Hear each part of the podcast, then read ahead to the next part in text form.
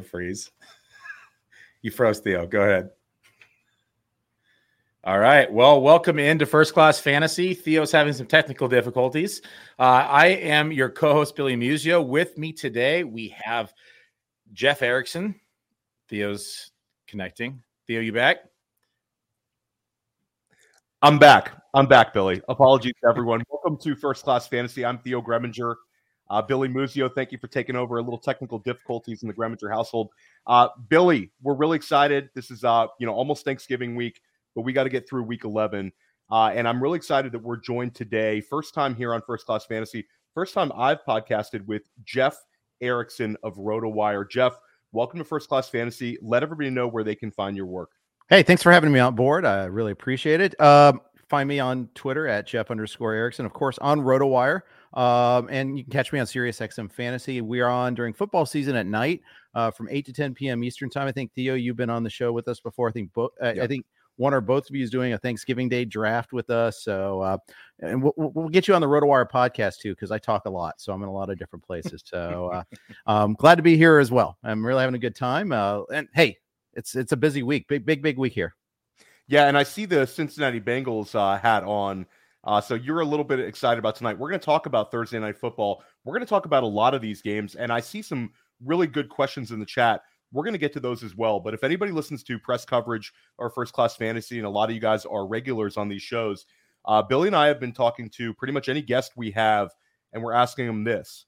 You know, you put a lot of preparation in the offseason, Jeff, getting ready for your drafts, getting ready for your player analysis. Which player is the biggest positive surprise for you this season? And the caveat is he's not allowed to say Puka Nacua. exactly. I'll go Rachaad White.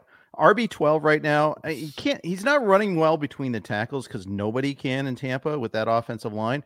Uh, but he's been really involved in the passing game. He's he's fended off every effort to kind of take over third downs. He is a three down back. He's really good in the passing game, and they keep finding ways. And he, even the running game has been incrementally better than it was er, at the start of the year. I mean, there's only so much you can do uh, in Tampa, but he's a guy that I can comf- comfortably start every week. And I didn't think I was going to be able to say that. I thought he was more of a flex play, matchup play, and instead now he's kind of plugged into my lineups. Love the answer, Billy. Uh, we can kind of pat ourselves on the back because me, you, and Matt Kelly were all over Rachaad White this past offseason. A lot of people were trying to fade him. The narrative continued to change. It was like first he's going to get there's going to be a running back that's going to get drafted and replace him. Then a free agent's going to replace him. Then it's oh this undrafted free agent Sean Tucker he's going to take his job. And then you know it goes on and on and on. And here we are. Rachaad White is an RB one. He's had back to back weeks of 20 carries, Billy. So he's really propped up by the receiving um by the receiving numbers and also you know, his touchdown scoring, but the volume is crazy good. What are your thoughts on Rachaad White rest of the season, Billy? Yeah, he's been pretty consistently in like back half RB one for me in the rankings. I have him kind of in that RB 11 to 13 range pretty consistently on a week to week basis inside the projections in the model. Um, it has been 100% the passing down volume that's been propping up those fantasy stats because, from an efficiency standpoint, from rushing the ball, hasn't been the most efficient rusher. But um, we have seen positive trends. Um, of course, you know, the targets have been helping the overall cause, and now they're scoring touchdowns. So, um, was one of my guys at the beginning of the season. You can find the little my guy emblem on on Player Profiler. It was a volume play. Um, they didn't really ha- add a lot in the beginning of the offseason. And so um, here we are seeing him finally get worked into that role and, and being utilized as we thought it was going to be utilized in the passing game. Um, and so I, I, I, like his chances of finishing inside the top 12, especially given uh, the landscape of the position. And, and I think that he has uh, a pretty decent shot of doing so. Yeah, and I love the my guys that we do at Player Profiler. You flag plant three guys. We flag planted these guys, Billy, like before the the NFL draft, and two of my flag plants have gone extremely well. Jahmyr Gibbs and Dalton Kincaid. It took a couple of weeks, but here we're there. They are looking good. My third flag plant was Jackson Smith-Njigba.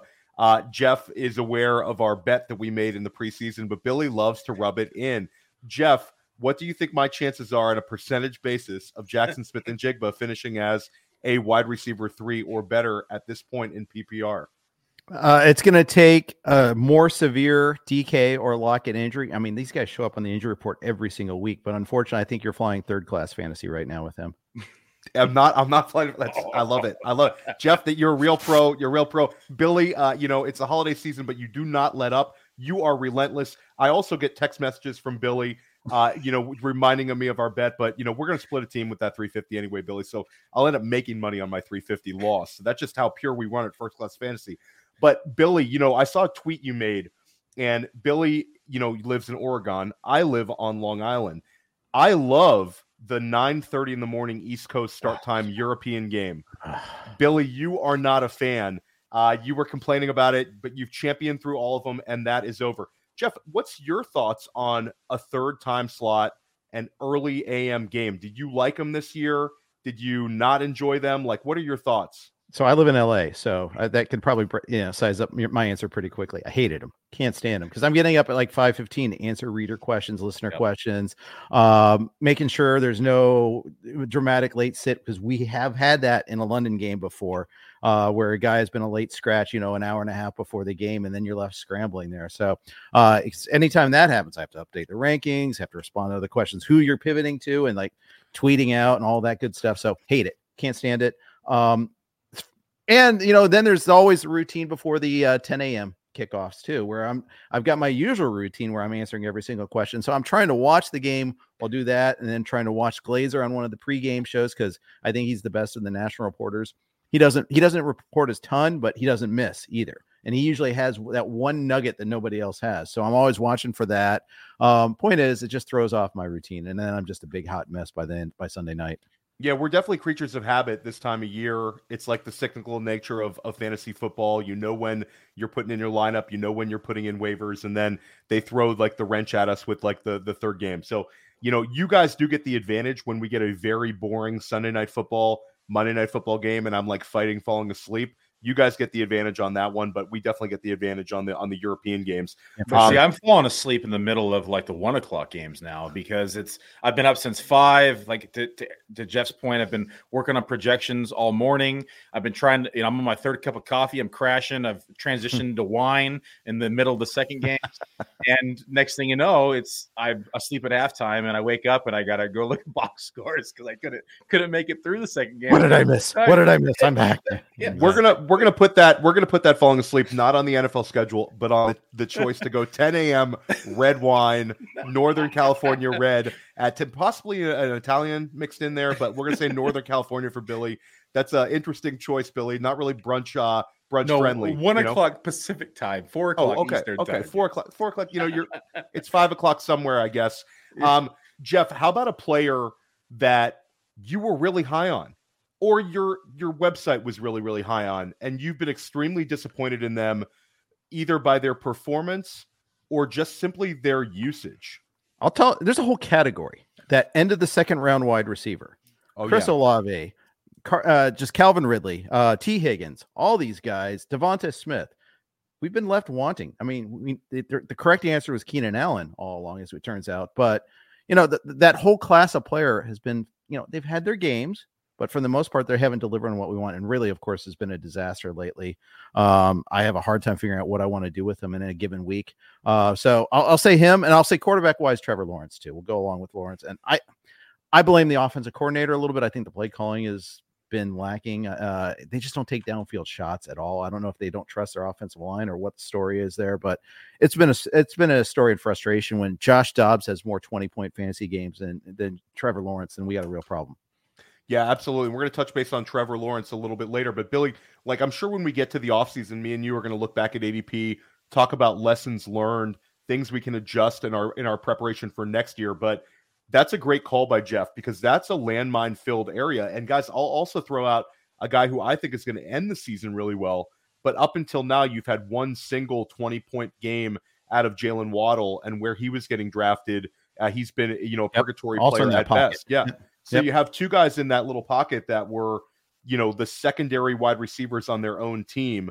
And people were like, you know what, the offense is good enough, the consolidation is good enough that they're just going to carry it. But Olave, DK Metcalf, Devonta Smith, T. Higgins, Jaylen Waddle, if you would have just gone Keenan Allen instead of any of those guys, you'd probably have another win and a half, maybe another two wins in your record right now. Billy, is there any early lesson learned, or is that something we really got to take a step back and look at?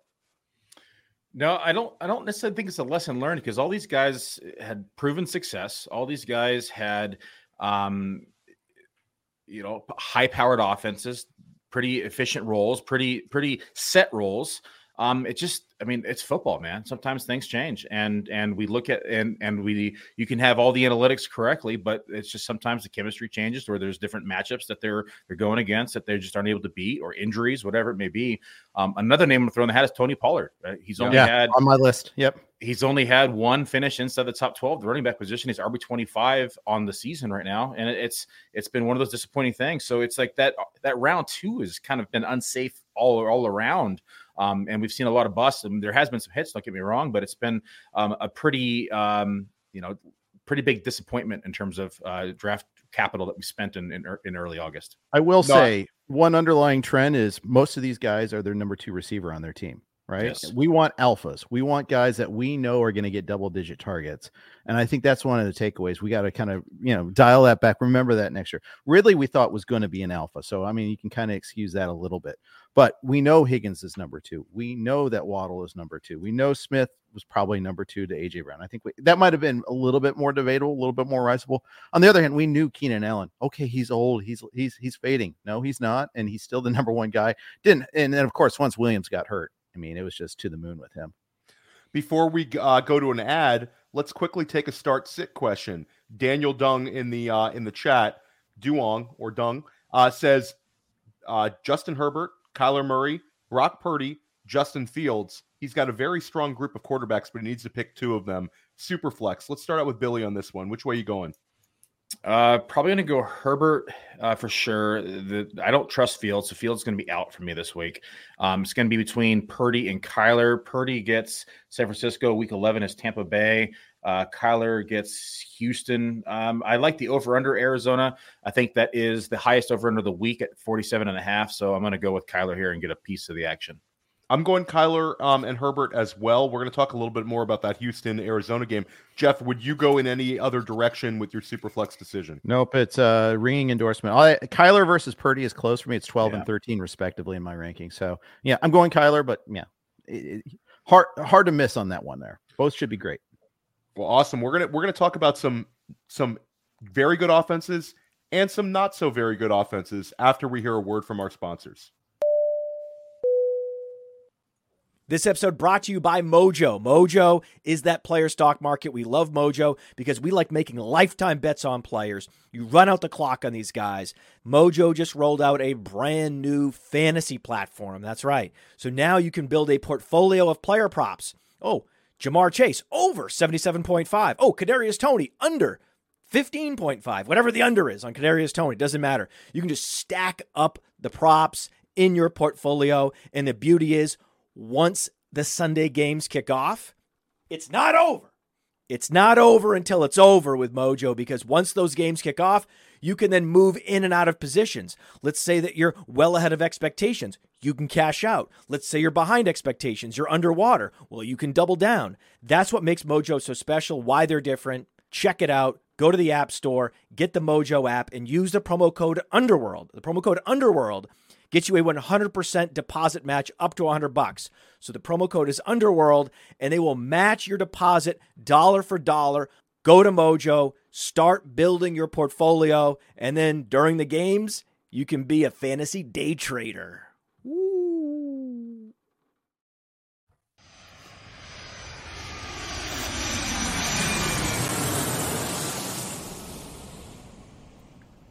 Welcome back to First Class Fantasy. Theo Gremminger and Billy Muzio, joined today by Jeff Erickson of RotoWire. Guys, one of the big storylines of the week and one of the big offenses we need to adjust to is the Cleveland Browns. Deshaun Watson lost for the season. We haven't exactly had like explosive fantasy performance by the skill position players in Cleveland, but these guys have become, you know, weekly starters for most. Amari Cooper is wide receiver 19 on the season in PPR. Jerome Ford up to running back 21. David Njoku is tight end 15, but was kind of coming on. Now, what are we doing with those three guys? And what are we expecting from Dorian Thompson Robinson, who is, by all accounts, a very good scrambler? We don't really know how the passing numbers are going to be supported here. Let's start with Jeff here. Your thoughts moving forward on the Cleveland Browns? I think this is the classic Monty Hall door number three issue. Uh, we know what PJ Walker is. We we don't you know, I think we do at least. We've we've had enough trials with him. We don't think he's a playoff game winner. DTR, we don't quite know yet. He was he could be way worse. It could be a, just a, an abysmal situation there, like it was against the Ravens. But there might be upside as well. And I think that's uh, courageous by the Browns to go this route, uh, knowing that they're six and three, and you know, in, in a, a, decent spot to make the playoffs with an elite defense. I think they are there of that mindset. There, how can we be a better team? And it's going to take some t- some rough patches. This this Pittsburgh game, man, it's like 33 and a half, 33 now as the over under. I mean, it, it's Iowa esque. So, uh, you know, we're going to have to uh, kind of bite our tongue this week and, you know, not, not do much. But Cooper, it hurts, but I think he's still salvageable and usable. I don't think he's going to be sub 36. Um, but Njoku, I'm gonna have a hard time starting. I know in the one game against the Ravens, he had he had seven targets, so maybe you get a lot get there on volume in PPR leagues. Um, I, I think what you're to see is them run the ball a ton. I think Jerome Ford gets 20 plus touches. I don't know if they're great touches this week against Pittsburgh, but he's to get a lot of volume. So I, I you know, David Njoku, that's one where I can kind of see it kind of working out because a lot of his stuff's going to be kind of a, right around the line of scrimmage. But it's because it wishful thinking for me, Billy. Are you just adjusting all three of them? You have to adjust them down. We have a very small sample size to go off of. Uh, we have week four uh, is when Dorian Thompson Robinson started. Limited sample size, didn't get any time to prepare, so you kind of got to take it with a grain of salt as well.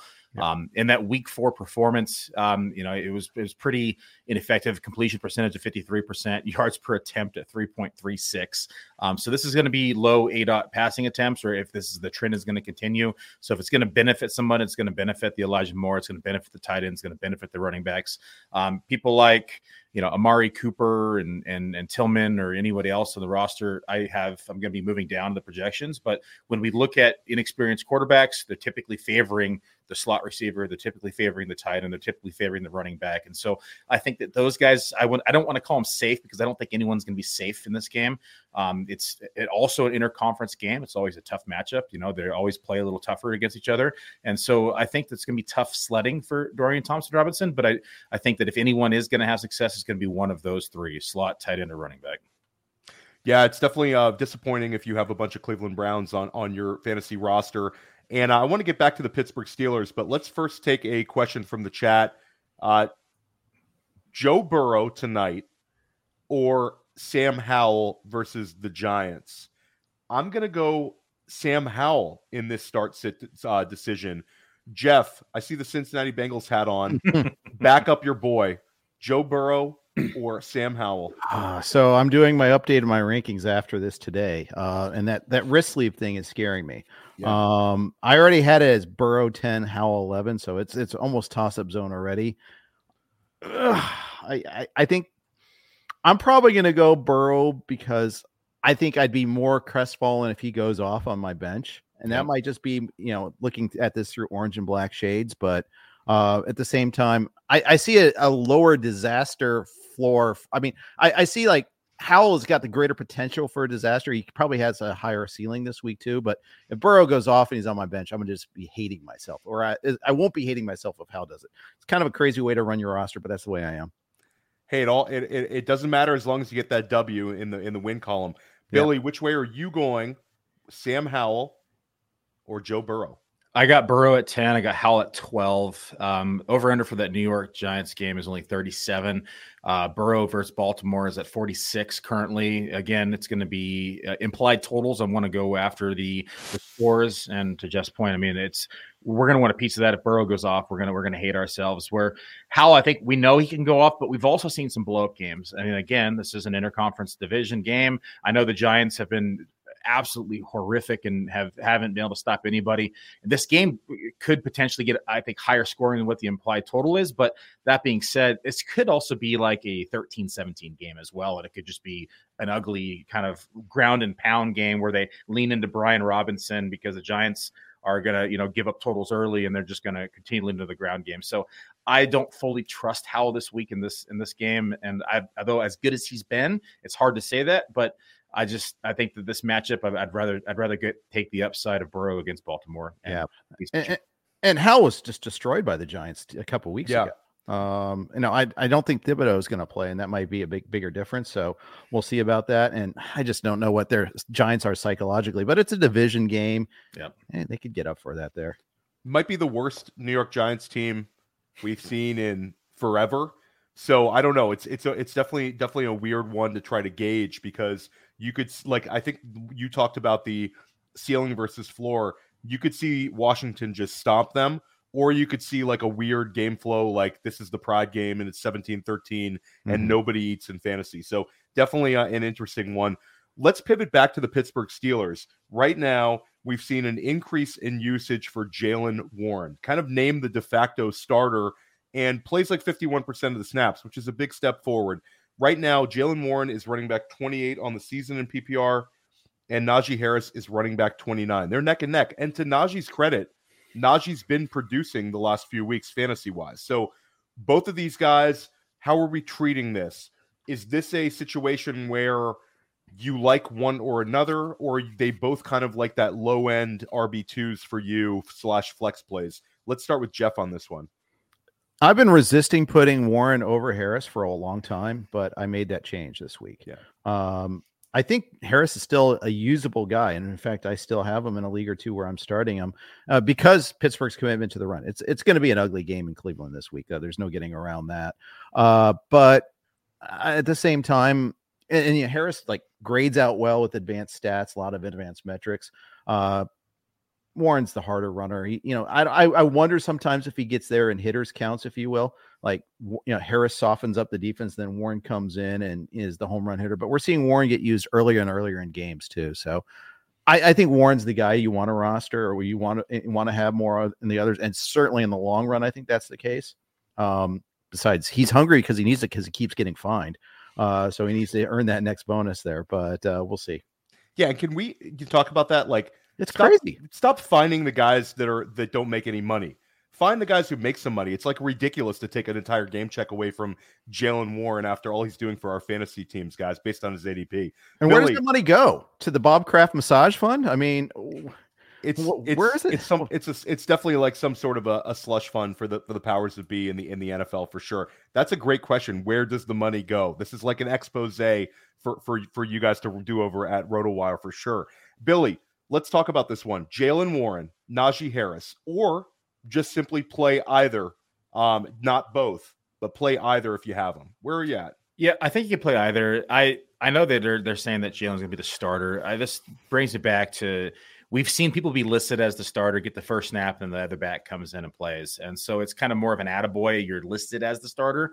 Um, last week was the first week we did see though Jalen Warren out snap Najee Harris, 52% to 50%. Um, that being said, though, they have pretty clear, distinct roles. So Jaylen has still been out snapping him in the route category 50% of routes last week, 35% of routes for Najee. Targets, though, still about 18% each. They've both been in that 11 to 13 range on average.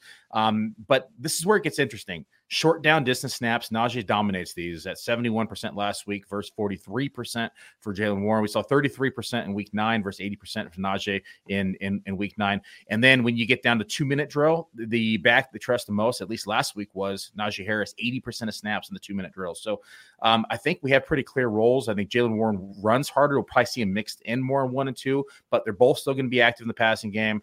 I think Najee is still going to be the short yardage back, probably going to be the back we're going to see in the two minute drill. So, as much as I say, I think Jaylen Warren's the better back from a like an eye standpoint. I think we're going to see them both mixed in still.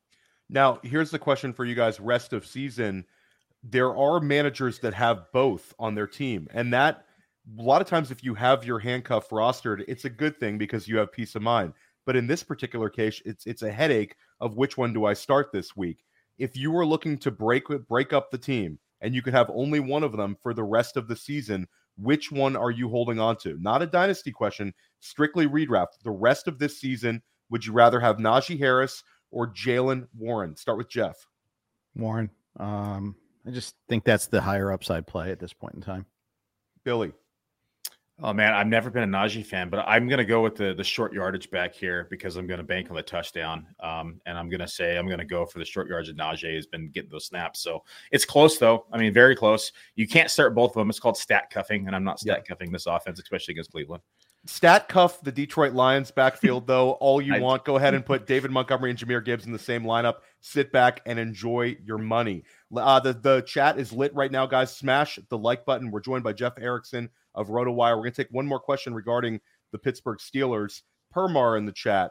Uh, who he needs to start two of these guys: Diontae Johnson, Christian Watson, and Jerry Jeudy. Pick two here. I think one's fairly obvious. It's going to be Diontae Johnson. I think we can all agree on that. It comes down to Christian Watson versus Jerry Jeudy. Start with Billy man, I keep telling myself I'm not going to start Watson, and I keep doing it and doing it and doing it and doing it because I keep making the the the uh, argument for the matchup uh, because it continues to have good matchups, and here we are against the Chargers, another good matchup. I probably lean Watson ever so slightly again here, even though he's only eclipsed 37 yards once this season. Um, so I'm going to be the clown meme and continue to put on my clown outfit as I continue to slide Watson into my starting lineup, and I probably pick him over Jerry Jeudy this week. It's actually the Godfather 3 meme once I thought I was out, they pulled me back in. Christian Watson would be my answer as well. I'm a sucker for punishment, though. Jeff, Jerry Jeudy, or Christian Watson? Uh, so I'm the Jerry Jeudy sucker here. I have him in a dynasty league. I keep on thinking this is it's this is the week. No, this is the week, and uh, it's not the week. Um, it's 46 and 51 respectively in my rankings. I, I don't want to start either. Um, but I'm I'm going Jeudy, I guess. But uh, just yeah, and I have leagues where I have to make a decision like that too. I I, I don't want to like you know hate. You know, I, I don't want to shame anybody in this decision because we all have leagues like this, right? Um, especially bye weeks kick in, not necessarily this bye week, but uh, you know, you, are gonna have that tough decision. I'm going Jeudy, but yeah, it's, it's a hold your nose sort of pick. Yeah, it's a really, really tough one. Good luck to you in, in this week's matchup, Permar. I hope uh, one of these guys hits for you. Um, let's talk about one of the hottest names in fantasy. If you listen to pretty much any podcast this week, you're going to hear people discussing Keaton Mitchell. And first class fantasy, Billy Muzio, we talked about Keaton Mitchell like way back. We had Keaton Mitchell on our rosters on the IR spots like way, way, way back. So we'll pat ourselves on the back of the offseason. It was definitely a good call we made. But Keaton Mitchell now, it's he's on your roster. Are you starting him? Right now, he has 14 touches, he has 200 total yards, and he has three touchdowns. He ripped off a long reception last week, too. But when it comes down to total snaps played, he's still the third man on the totem pole. And I believe he had 13 total snaps last week. Is this the week he gets ramped up and we start seeing like 25 plus snaps? Or is he always going to be somewhat of like a gimmick player, a manufactured touch guy? Where is your trust level with Keaton Mitchell? Jeff, start out with you. Kenny Pass Pro. I mean that I think that always explains a lot of playing time issues there, and uh, you know, undersized back like that, you kind of worry about that sometimes. Do we take John Harbaugh's comments at face value? That He said he wants to get Keaton Mitchell more involved. Um, I think he there's a possibility of that happening. I think game flow matters a little bit too. Uh, I think so. I think he takes the Justice Hill workload eventually, if not all of it, because I think they still have some like for him. Uh, Gus Edwards still gets all the goal line carries though, uh, unless it's Lamar keeping it himself. So you, are not going to get short touchdowns. That's fine. You know, we we get that there, but I think that they're. I think they see the asset they have, um, and I think the Ravens are a well-run organization, and they'll find ways to get Mitchell involved. I think it'll be incremental. I don't think it's going to all of a sudden go from ten snaps to thirty-five.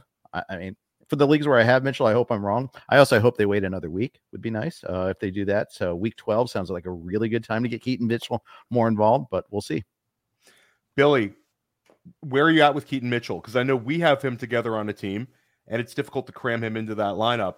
Where are you at in terms of how, like, you know, based on I know you have a bunch of Keaton Mitchell. What percentage of your Keaton Mitchells are making it into your starting lineup this week, ballpark? Was a player that I was actually had the most ownership. It was above 85% instead of redraft. Unfortunately, didn't keep him all throughout the the IR slash getting re-injured on the hamstring news. So don't own as much as I do used to.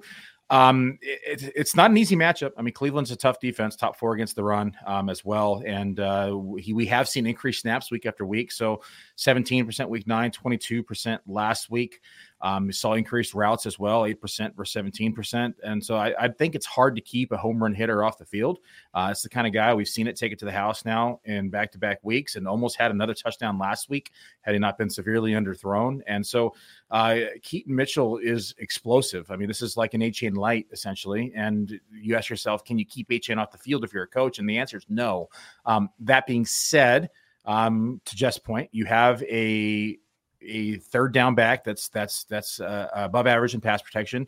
You also have a goal line back, so Keaton Mitchell's going to have to score between the twenties. Um, they're not going to get him worked in the goal line. There's going to be certain packages they're going to work him in, and so I don't think either that he's going to see you know 30 40% of the overall snaps this week i could see more of that you know 28 to 32% range um, as they continue to get him more involved but um, again, tough matchup, and and he's going to have to break one. So I'm pro- I'm starting him in some areas because I have to, um, but I'm still starting players like Jerome Ford over him, probably Jaylen Warren. Um, and then if he blows up, um, I'm going to hate myself. But it's one of those things that's got to you got to follow the numbers and the math, and it just doesn't quite equate to putting him in as a lock yet. So it's more for you, Billy. You're taking the known volume player still over Keaton Mitchell for me, it's it, like I think that the argument Billy makes a really good one. So does Jeff. But if if I'm in a like a if I'm looking at my matchup and I view myself as an underdog, that's that like high upside guy that can kind of like put me over the top. So it's a floor versus ceiling argument. Uh, and we have uh, a couple of questions regarding Lamar Jackson. So let's stick with the Ravens here. Kyler Murray versus Lamar Jackson this week. Which way are you going, Billy Muzio? Uh, Lamar pretty clearly for me. I just I, I, think I trust him a bit more. I mean, you always have the the injury still kind of lingering in your head with with Kyler. Uh, he looked fairly healthy last week. He probably ramps up some more rushing, um, but I, I do I do lean with Lamar still. How about you, Jeff? Likewise, uh, it's close. Uh, I've been. I think Lamar has been a little bit of a fantasy victim of the game flow. You know, there's yeah. been two fourth quarters where he hasn't played at all. But that doesn't explain last week where he was outright terrible in the second half. Uh, you know, Cleveland's pass rush may explain that though, and Myles Garrett could explain that.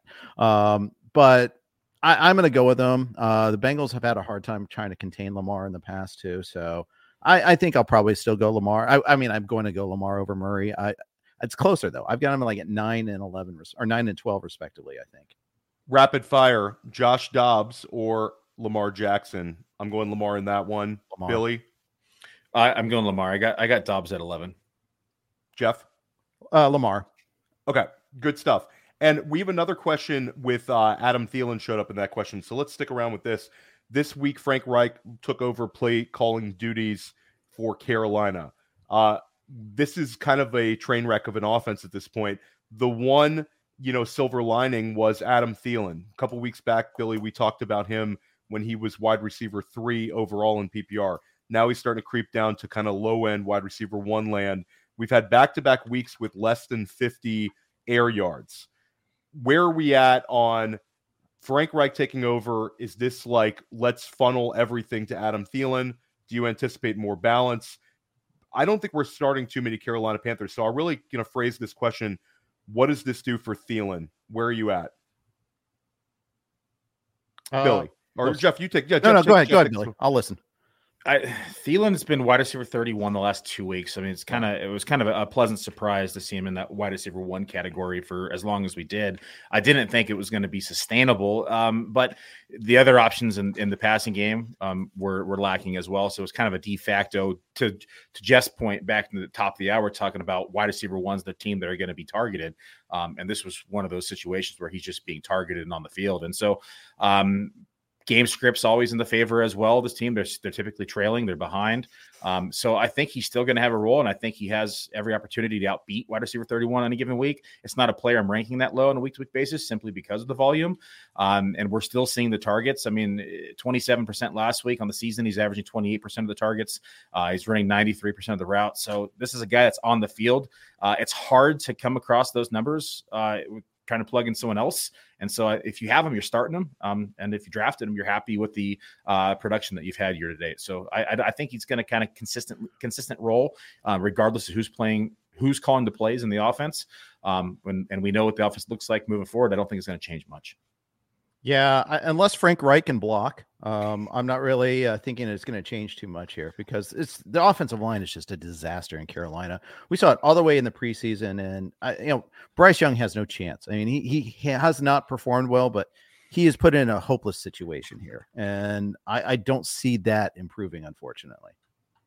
Yeah, definitely one where you're just starting Thielen, ignore everybody else, and I'm, you know, you know that he's going to decline over the rest of the season. I mean, the guy's not going to finish wide receiver eight, wide receiver nine, but it's just how far does he fall? it's a train wreck of an offense, a difficult team to uh, to watch. And if you're in a trading league, I don't mind pivoting off of Thielen if somebody wants to pay you a wide receiver a couple spots behind him, just so I can avoid those kind of Carolina Panther games in my fantasy playoffs. But one offense that we're extremely excited about every single week, and they play pretty much the game of the week this week, is the Philadelphia Eagles. You've got Dallas Goedert, who's going to miss for. There's a little bit of a lack of clarity, but I'm guessing it's going to be three or four weeks of no Dallas Goedert. Where do we see this offense adjusting to? Is it a complete consolidation where you see? I mean, AJ Brown right now is wide receiver three overall, getting about all he can handle. Is it Devonta Smith seeing a big uptick in uh, consistent usage, or do you see maybe a little bit more touches for the running backs out of the backfield?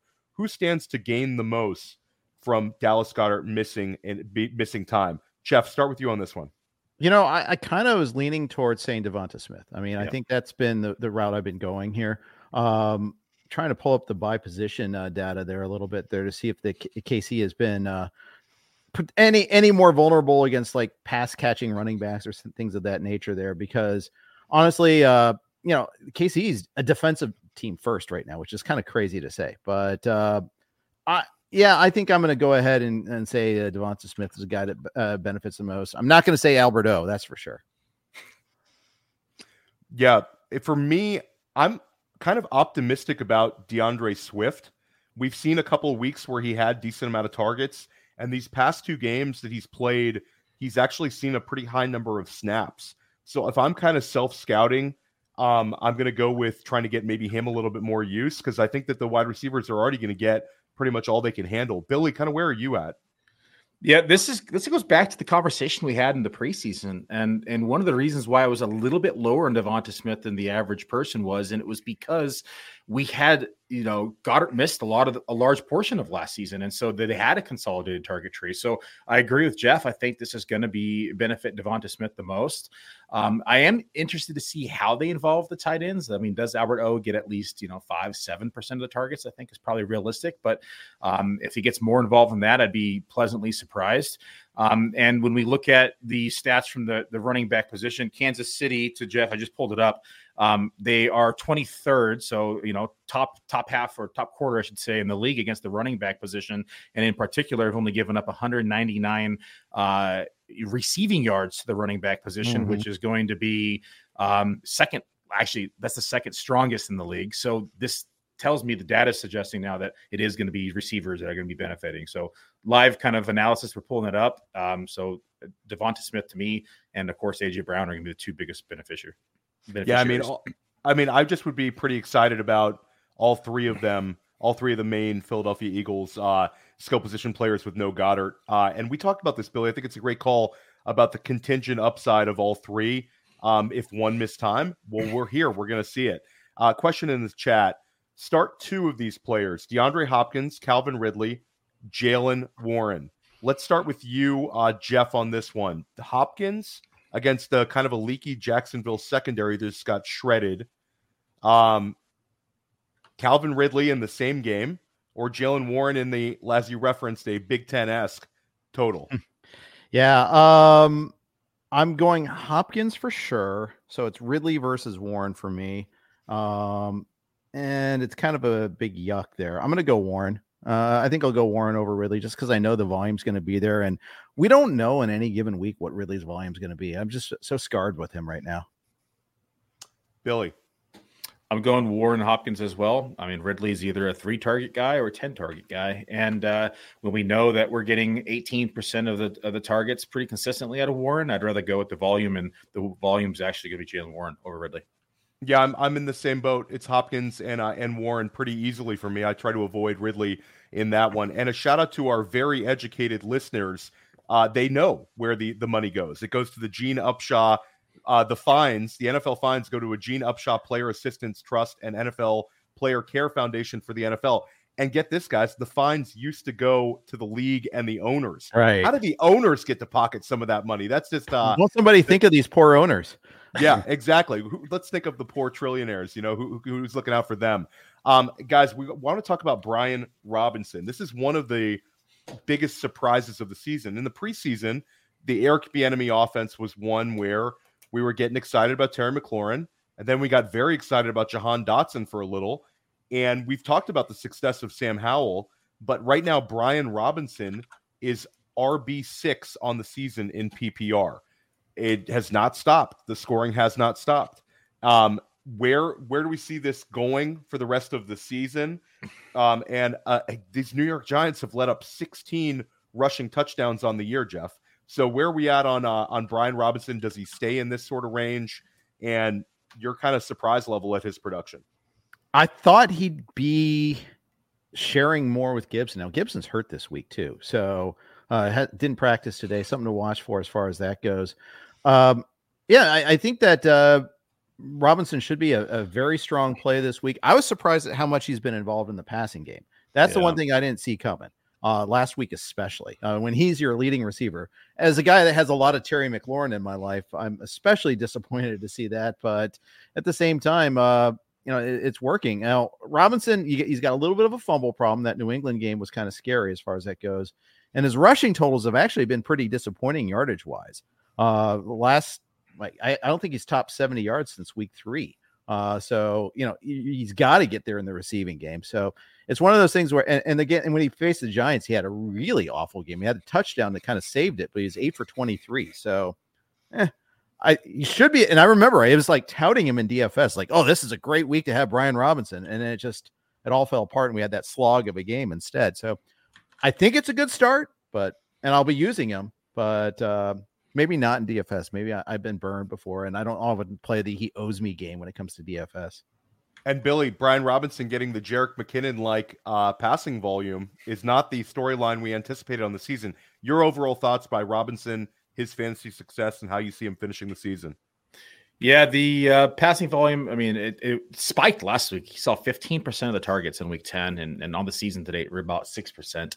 Um, I, I think that, I think our, our friend Nelson Sousa was, yes. was touting Brian Robinson at the beginning of the season, and I, I was not really on the train. I have a few shares, but it's um I thought we were going to see a little bit more of a of a one A one B between Antonio Gibson. It just hasn't been it. I mean, Gibson has, has not really been a part of the rushing attempt at uh, or rushing attack at all.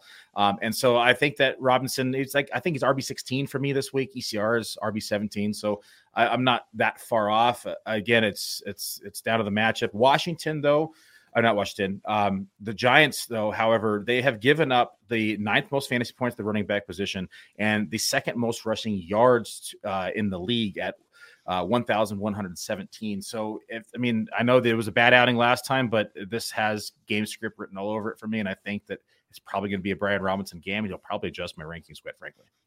Okay, here's the start sit question. We've seen Ken Walker now be outsnapped by Zach Charbonnet for several weeks in a row.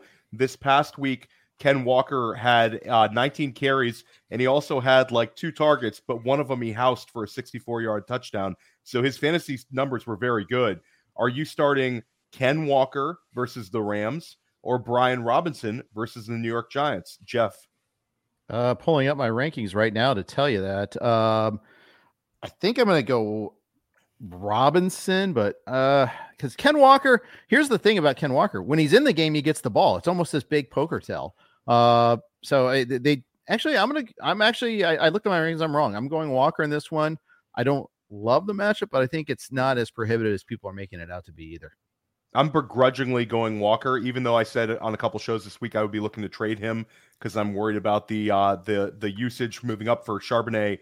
But he's such an explosive player and I kind of like that that Rams Seahawks game to be a little bit more fantasy friendly. Where are you at, Billy? So the Walker, this is interesting. We've had this talk uh, the last couple weeks on the Fantasy Pros podcast, and it's I'm firm belief that these snaps changed right as the calf injury uh, popped up, and I think that they're just being a little cautious and safe with Walker because they're still um, a playoff team currently, and so we saw it dip from the beginning of the first seven weeks. He was seeing about 75 ish percent of, of snaps on a week to week basis. The calf injury popped up, and and then in numbers was 44%, 47%, 47%.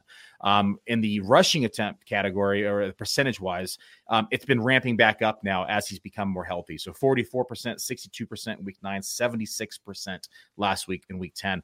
It's interesting is the trend in the passing game. Um, he was pretty consistently in that 9, 10, 11% target range um, percentage wise. And since his injury, 6, 10, and then now 3. So I wonder if Charbonnet has kind of taken on that role permanently as the passing down back as or if it's again just a breather for Kenneth Walker, and they're going to continue to use him on the ground and then get him worked back into the passing game.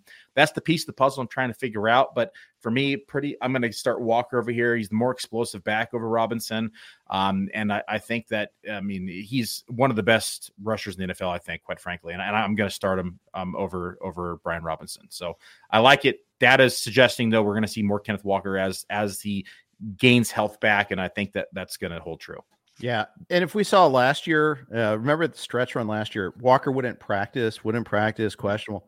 No problem, play the full game. I think this is Pete Carroll playing possum a little bit too. He did yeah. that last year, uh, just preserving his running back. I think it's smart actually, but uh, yeah, I think that's that's at work again here.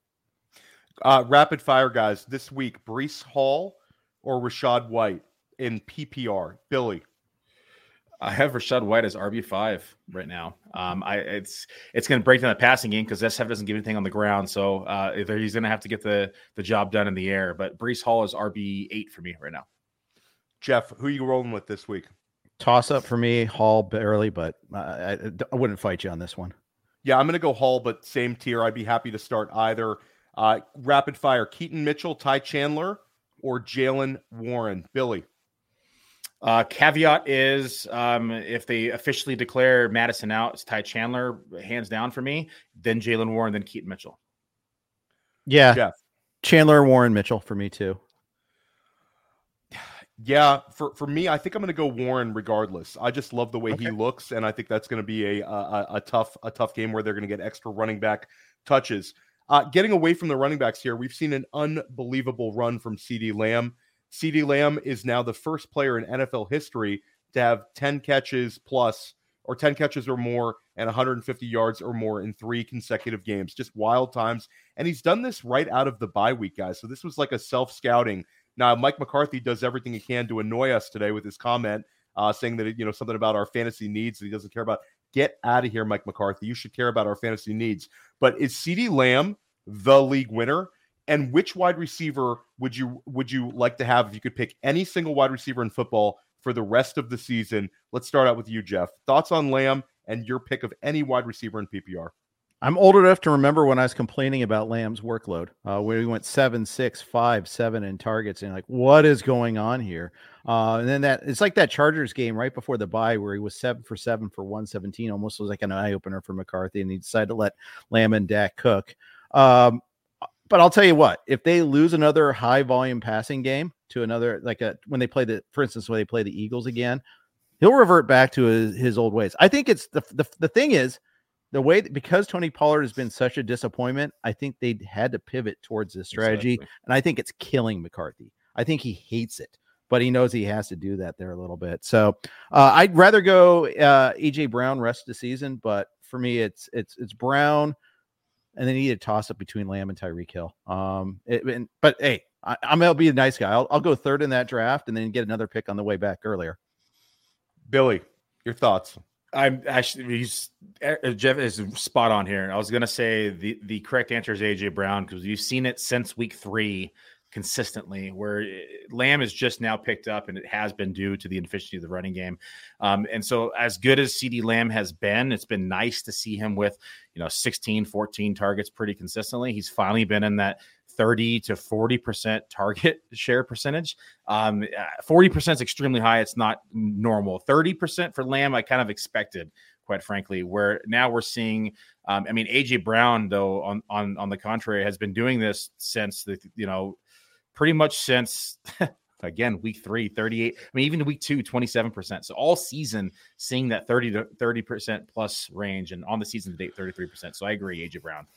Yeah it's aj brown for me as well and aj brown's top two in the league in in receptions over 20 yards. I think that could be like the contingent uh thing you know for for the Goedert losses. Do they take just more shots downfield and just throw it up? And aj brown goes god mode for us. Let's take one more question in the chat. DJ Moore, Tyler Lockett, Zay Flowers. One. You get to pick one of these guys. So a champagne problem for Anthony M most weeks. He's got three decent uh, choices. We only can pick one here. Let's start with Billy on this one. Oh, I'm going to refer to the rankings. So it's Lockett. Who else? DJ Moore, Tyler Lockett, Zay Flowers. Um, I got Lockett higher than everybody. Zay is in between. DJ Moore is the bottom of the group for me. So I'm gonna go Lockett. I'm the opposite. I've got Moore top uh, because you can't run against Detroit. Um, so I think, and if Fields is back this week too, they have that connection. I think uh, C, uh Tyson secret agent man uh, kind of couldn't throw down Field as often, whereas Fields will. So I think DJ Moore uh, gets a, a higher share this week. So I'm going to go Moore. No, I, I I'm going to be right there with you. I think this is going to be a DJ Moore game. You know, we saw those those smash games with Fields. Um, this is going to be in positive game flow for him, where you could see Detroit be be up a lot and DJ Moore have a chance to really eat in that second half. Um, Want to keep this going, guys? You know, we we talked about the Frank Reich taking over as offensive coordinator. Nobody cares about the Carolina Panthers offense, but people do really care about the Buffalo Bills offense. And this week, Ken Dorsey is out as offensive coordinator, and Joe Brady, who at one time was considered to be a football genius at his time at LSU, meteoric rise to the NFL, takes over in Carolina, doesn't work out, but now he's back with a chance to be the offensive coordinator for Josh Allen and a five and five Buffalo Bills offense. What changes, if any, do you expect to see? Jeff, one scapegoat in for another. I'm, i remember when Joe Brady was scapegoated for Matt Rhule's, uh, you know, insistence that they run the ball 45 times up the middle. Um, so I, I, think maybe they open up a little bit more, and you know, it's like, hey, let let's make sure Diggs eats, uh, something of that nature. Uh, but at the same time, Josh Allen is on a per game basis the number two quarterback in fantasy scoring. Uh, granted, the turnovers have been there. It's not really his fault that uh, Gabe Davis let a ball go through his fingers, though. And it's certainly not his fault that they had 12 men on the field for that field goal attempt. Uh, but I, I think it's, it's, a nominal increase, maybe. Uh, I think not this week, though, against the Jets, who they just provided so many problems for the, the Bills lately. But even in that, even in that first game in game one against the Jets, Allen got his fantasy scoring in that game. Um, and he it seems like you get there. So we'll see. I think maybe it might change some of the personnel, maybe some of the groupings that they have come out here. Uh, maybe this this Dalton Kincaid renaissance that we've enjoyed might be tempered down just a smidge. That's maybe something that was changed. But I'm just spitballing. I'm not really sure what's going to change don't don't say anything negative about Dalton. I know Kincaid. your baby. I can't, I can't, do that too. I can't. I, I, can't take it. I can't take it. Billy, Billy, which what are we going to see? Could we see more targets for Dalton Kincaid? Could we go opposite of Jeff here? And I think the question for me really is Billy, do we see more consistent usage out of our guy James Cook? Because last week we saw Latavius Murray, and then you have Leonard Fournette kind of waiting in the wings here. What what do you see happening with with the offensive coordinator change uh, to Joe Brady? So I was I was going to say I think we do see Cook a little bit more, but it's with the caveat of that he can hold on to the ball. Um, he had he put the ball on the ground once. That was his clearly his fault. One was Josh Allen to just drop the ball in the handoff, but he got Cook got very lucky on that long run mm-hmm. where the ball bounced right back in his hands. If he if that doesn't bounce just like that, he loses another fumble, and I don't think we see him for the rest of the game after that point. And so it would have been a completely different story. I think we'll see him a bit more this week. Um, it's going to break down to, I think, the matchup. I think they're going to be smart. I mean, the Jets are extremely difficult versus the wide receiver. They've given up the fewest fantasy points to the position. We know they got shut down corners. Tight end, though, they've given up the 18th most. Running back, they've actually given up the 14th most. And so I think we're probably going to see them lean on the tight end, lean on the running back position. We want to see them utilize their their their tight end that they've spent high capital on. They're going to want to utilize the the running back with with Cook, and then I think they're going to try to at that point kind of keep the defense honest, and then that's going to open up some more big plays down the field for these receivers. So uh, again, spitballing. I would like to say though that was a humdinger that he missed um, on with with Gabe Davis across the field. I think would have broke his finger. That was that thing was thrown with some velocity. So um, definitely a tough catch, but he should have caught the ball. Yeah, and a big shout out to the chat. A lot of people watching right now. Quick, let's take one more quick question. Uh, De'Von Achane looks like he's going to play this week. Probably gets announced back on Saturday. Uh, so you got to be a little patient there. But it sounds about the beat reporters are saying he's going to go. This question seems almost comical. De'Von Achane or Jerome Ford. But I guess there is a little bit of trepidation um, for for the way that that Achane's going to be utilized in his first game back. I have no reservations. I'm a thousand percent starting him this week, especially if it's against uh, like a low end RB two like Ford. Where are you at, Jeff? Yeah, I'm going Achane as well. Uh, you know, it was funny listening to that answer about how much he's going to play for Mike McDaniel, but at the same time, it's against the Raiders, and Yeah. we got this era of good feeling for the Raiders right now. But wait till they play a real team on the road, where O'Connell has to throw the ball more against a, and the pass rush warms up, uh, and you start getting into this, you know, catch up mode for one team, and uh, Miami going off to the races where they boat race everybody at home. I, I- I think this is a perfect setup for uh, a big blow up here for Achane. So I'm going to go Achane. What are we thinking, Billy? Do we have any trepidation? No, Raiders just get crushed on the ground. Uh, I mean, they give up the fifth most fantasy points to the receiver. They've they've given up um, over 1,100 rushing yards. Uh, I think Achane gets slid back in. We've seen Mostert kind of struggle as of late as well, um, and so I think that Achane is going to be inserted back in, um, and we're going to pick up where he left off. So um, if you sit him, I think you're going to regret it. I mean, this is an explosive offense, explosive plays, um, and it's the kind of guy that's going to take it to the house any given time. Okay, guys, here's a a question from me. I have a $750 FFPC Dynasty League, Billy. And as we know in FFPC Dynasty, you get paid for the top two spots for the regular season. So I am currently in the number two spot and I need a win. This was an Anthony Richardson team. Then this was a Kirk Cousins team. And now this team has been like dumpster diving at the quarterback spot. I'm Will Levis or Baker Mayfield this week in a must win game. Who are you going with? Will Levis against Jacksonville or Baker Mayfield against the San Francisco, your San Francisco 49ers, Billy?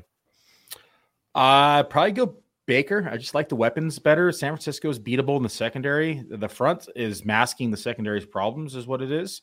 Um, but if they don't get to the quarterback, we saw this, you know, firsthand against Minnesota, where um, you know Cousins kind of diced him up, and I don't think that Baker's going to dice him up, but he's got uh, he's got you know Evans, he's got Godwin, he's got White that he can release the ball out to. Mean, even Otton's been more involved. I think this is more of a Godwin game, um, just because um, San Francisco, you know, gives up low aDOT passes because the quarterbacks have to get the ball out of their hands quickly. Um, but so I I have them back to back my rankings. This is coin flip area, um, but I get a slight lean to Baker. Okay, guys, we're, we're almost at an hour here. Um, I, I want to. Oh, let's get uh, let's get Jeff's answer on the quarterback de- uh, decision first. Where am I going for all the money? For all the money, kind of hoping not to have to answer this question. No, it's a, it's a tough one. It's a tough one. You know, I- it's so funny. Funny phenomenon is people ask these tough questions. They inevitably are back to back in my rankings, always. And it's Levis 22 and Baker we went 23. And it's part because Baker's coming in with the injury this week. Um, and because I think the pass rush is getting better and better for the Niners. I think they fixed their woes after the break. Um, I, I'm going to say Levis, but man, if it's raining in Jacksonville, that's enough to switch things over. If it's raining in San Francisco, it's a way to switch it back. I mean, it's just that close. Um, it is not a glowing endorsement, but I'll, I'll say it's you know trepidation is it's it's Levis for now, but it's like 51 49. That's who I had it. I had in in Levis, and now Billy's making me question everything in my life right now with that answer. So, well, I'm gonna I'm gonna have to labor this through right up until uh, like kickoff, guys. It's a tough one. Um, guys, we're we're nearing an hour here. How about if I'm looking to dumpster dive, Billy? Who's the guy that's sitting there on every single waiver wire that if I need to throw a guy into a flex and uh, you know I'm desperate, who's the guy you're looking at? Uh, somebody I added a lot during this week was Jalen Guyton. Um, so he saw 85% of the routes last week, 12% of the target share. Um, and I think he's going to continue to be involved in this offense as long as Josh Palmer is on IR. So um, we know that Keenan Allen is slightly banged up as well. So um, I know QJ is probably sitting there. People are expecting a big QJ week, but I think QJ is more of a 2024 play. So Guyton, I think, is going to get inserted in here as a uh, potential wide receiver three, maybe back in wide receiver three. But I, I do think that he has the ability to uh, to finish inside the top 30, uh, given the matchup and given uh, given his involvement in the offense. Yeah, I like it. Jeff, how about you? Uh, I was gonna. I I love the Guyton response. Um, if you have it for Thursday night, can I interest you in Trenton Irwin with no Tee Higgins? Should have had two touchdowns last week, not just one.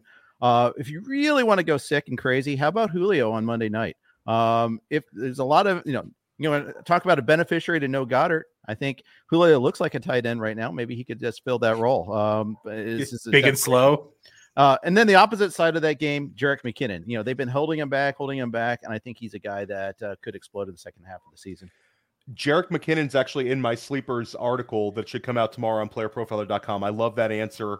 Uh, especially in this sort of like a huge game, you could just see Jerick McKinnon catching like two touchdown passes. For me, it's Rondale Moore. He's sitting there on a ton of waiver wires. I was gonna go Kyle Philips, but I think like Billy like made me feel bad about my answer, so I'm gonna go a little bit more generic, and I'm gonna go Rondale Moore. He had a season high in targets, season high in receiving yards in Kyler Murray's first game back. I I know we're all waiting for Hollywood Brown like season to happen. Um, Trey McBride's a, a guaranteed starter for everyone but I'm going to go Rondale Moore if I'm looking for a guy that can get me like 10 PPR points uh, in a pinch. And guys, just a quick Arizona question: James Conner confidence level and Hollywood Brown confidence level. Last week, the the uh, Brown gets like the early target, and then it just didn't happen. James Conner gets 16 carries, but he doesn't get any targets. What is your confidence level in those two guys in a game that screams over? Oh, I mean, with, with, Conner, I mean, the 16 carries are enough answer for me yeah. that, they have the confidence go. there. You're not going to get as many targets when Kyler's going because he's going to scramble. Um, it's like any running quarterback, yeah. you've got that issue, but they trust Conner. Conner makes this offense a better team, so I, I have definite confidence there. Um, and then uh, uh Hollywood Brown, yeah, I, I mean, it didn't quite happen last week, but everyone benefits from having a healthy Kyler. Billy confidence is a strong word, but I think that Conner is probably. Um, I think it, it's safe. Uh, the carries uh, even though it was only that many carries, and you look at the percentage wise, uh, it was still 67% of the rushing attempts. So that that says a lot. I mean, bat, any back getting over 50% is decent. Anyone getting over 60% is is now a, a, bell cow. So I think he gets more involved in targets, but it's again to to just point, it's it's it's all breaks down to Kyler's mobility and and and and going to push the ball to the field. And now he's using Rondale as that outlet in the intermediate routes as well. So yep. low aDOT, you know, again, be getting those passes. That's what we saw 30%, the highest of the entire season season for Rondale. So good call on you there, Theo. But I think Rondale benefits, everyone benefits the passing game. Confidence is a whole nother, whole nother discussion. And I love, I love Jeff's call. Like, let's just make Julio tight end eligible. Like, let's make him a waiver wire tight end. It'll be a very fun storyline. Uh, we got to give one more question in the chat because it's our producer, JR. He needs uh, start sit advice here. Tua Tagovailoa, Patrick Mahomes, CJ Stroud. I mean, what kind of champagne problem is this, Jay? this is his his super flex starters. We need to pick two of these top like eight quarterbacks this week. Uh, Mahomes, Tua, or CJ Stroud. Jeff, pick two, please. Mahomes for sure. I love this shootout potential here uh, against the Eagles secondary, which has been just giving it up all year. Uh, I'm going to say Tua over Stroud, um, but it's not with a ton of confidence. But again, like you said, um, this is you know this is not just first world. This is Paris Hilton problems. Uh, yeah. I mean, you know, it's trust fund baby problems give me a break, Jr. for throwing this question in the chat. But but I'm gonna go. I'm actually gonna go Stroud because I think it's gonna be a shootout. I could just see them, you know, not having to lean on Tua in the second half sure, and just it. run the run the ball. Billy, where you at for Jr. I'm going to go with the two highest over runners of the week. I'm going to go Stroud and I'm going to go Mahomes, and I want pieces of, of those games. And so um, Stroud's been on fire. You got to start him, I think, right now. And uh, I mean, Mahomes, you're never going to bench. So uh, I think I think that though Stroud and Tua are very close, I, I lean Stroud and congratulations on the money you're going to win this year, Jay. That's great. Um, Billy, talk to everybody about what you're doing every single Saturday night with Bradley Stouter right here on Player Profiler YouTube. And this is YouTube only, but you guys have the Dominator going. And if you enjoyed these sort of start sit questions we did with Jeff, tell everybody where they can find this and what time you guys are going. Yeah, shout out to the chat. Sorry we couldn't get to everything today. Um, yeah. It is lit. There's a ton of comments in there. Um, so if you have more of these start sit questions, that's what we do on Saturday night. Lineup lockdown, we call it. Um, and we we sit there and I literally just drink wine, answer your start sit decisions, and we just have fun with the crowd. And um, we we do it as a kind of a Saturday night tailgate party, and we kind of hang out and just get all your questions answered. So uh, we go through all the all the final injury stuff inside the projections and the model, and we get everything answered based upon um, what we have projected. Both Bradley does his own, I do my own, and we compare the two, and we um, you know deliberate and discuss each of your start sit decisions, and we try to get to them all. We always say it's a thirty minute podcast. We usually go forty five minutes to an hour because we want to get every question answered. Um, and then um, we usually start between six and seven o'clock my time, so nine and ten o'clock Eastern on average. So uh, it kind of varies depending upon our schedules, but that's that's what we do every Saturday. and Billy and Bradley are very, very good with this, and they're very, very generous with their time, um, and they answer them all. So that you know, definitely check that one out. Jeff, this was awesome today. Love chopping it up with you. Let everybody know where they can find your work. Absolutely. Thanks so much for having me, guys. First of all, um, always on RotoWire. Check out RotoWire. We always have a free trial if you guys want to check it out. RotoWire.com slash pod. You can see my rankings there. We call it the value meter. I'll be doing an update this afternoon. Uh, with that uh, trial, there's no credit card or anything like that. Just kick the tire, see if you like it. And if you don't, just goes away. Um, I talk a lot. So I do podcasts a week. I do uh, four XM shows usually at 8 to 10 uh, p.m. Sirius XM Fantasy. So you can catch me there. Uh, and just on Twitter at Jeff underscore Erickson. Yeah, and a big shout out to what you guys do at RotoWire. You know, we love Alan Seslowsky. It's my co-host at Sonic Truth. Love Jim Coventry, Mario Puig. You got a lot of really, really sharp guys over there. So definitely check out Jeff's work. Uh, and check out press coverage. I did it early this week. That's my solo pod. I, I had Jacob Sanderson on. We covered a lot of the week's topics. And if you're a dynasty player, Dynasty Life I debuted it about two weeks ago with Ryan McDowell, and tomorrow Heath Cummings from CBS is joining me. Uh, Billy, this was awesome. Uh, really, really enjoyed chopping up with you guys. This is week 11, guys. This is the time to put the time in, get your lineup decisions correct, grind that waiver wire in the secondary waiver. Let's win some money. Let's win some titles. Stick with us here at First Class Fantasy. Rest of the season, we got you covered. Thanks, everybody. Thank you, guys. Hey, I want to take a moment to thank you for tuning in. It's important to me that all of our media be free. This is only possible because of you allowing a true independent sports media enterprise to thrive unlike any other in the business. So please subscribe to the All In package to continue to make all this possible, to ensure that all of our stats, information, data, content is available to you, especially you, the people that get the site and get the show.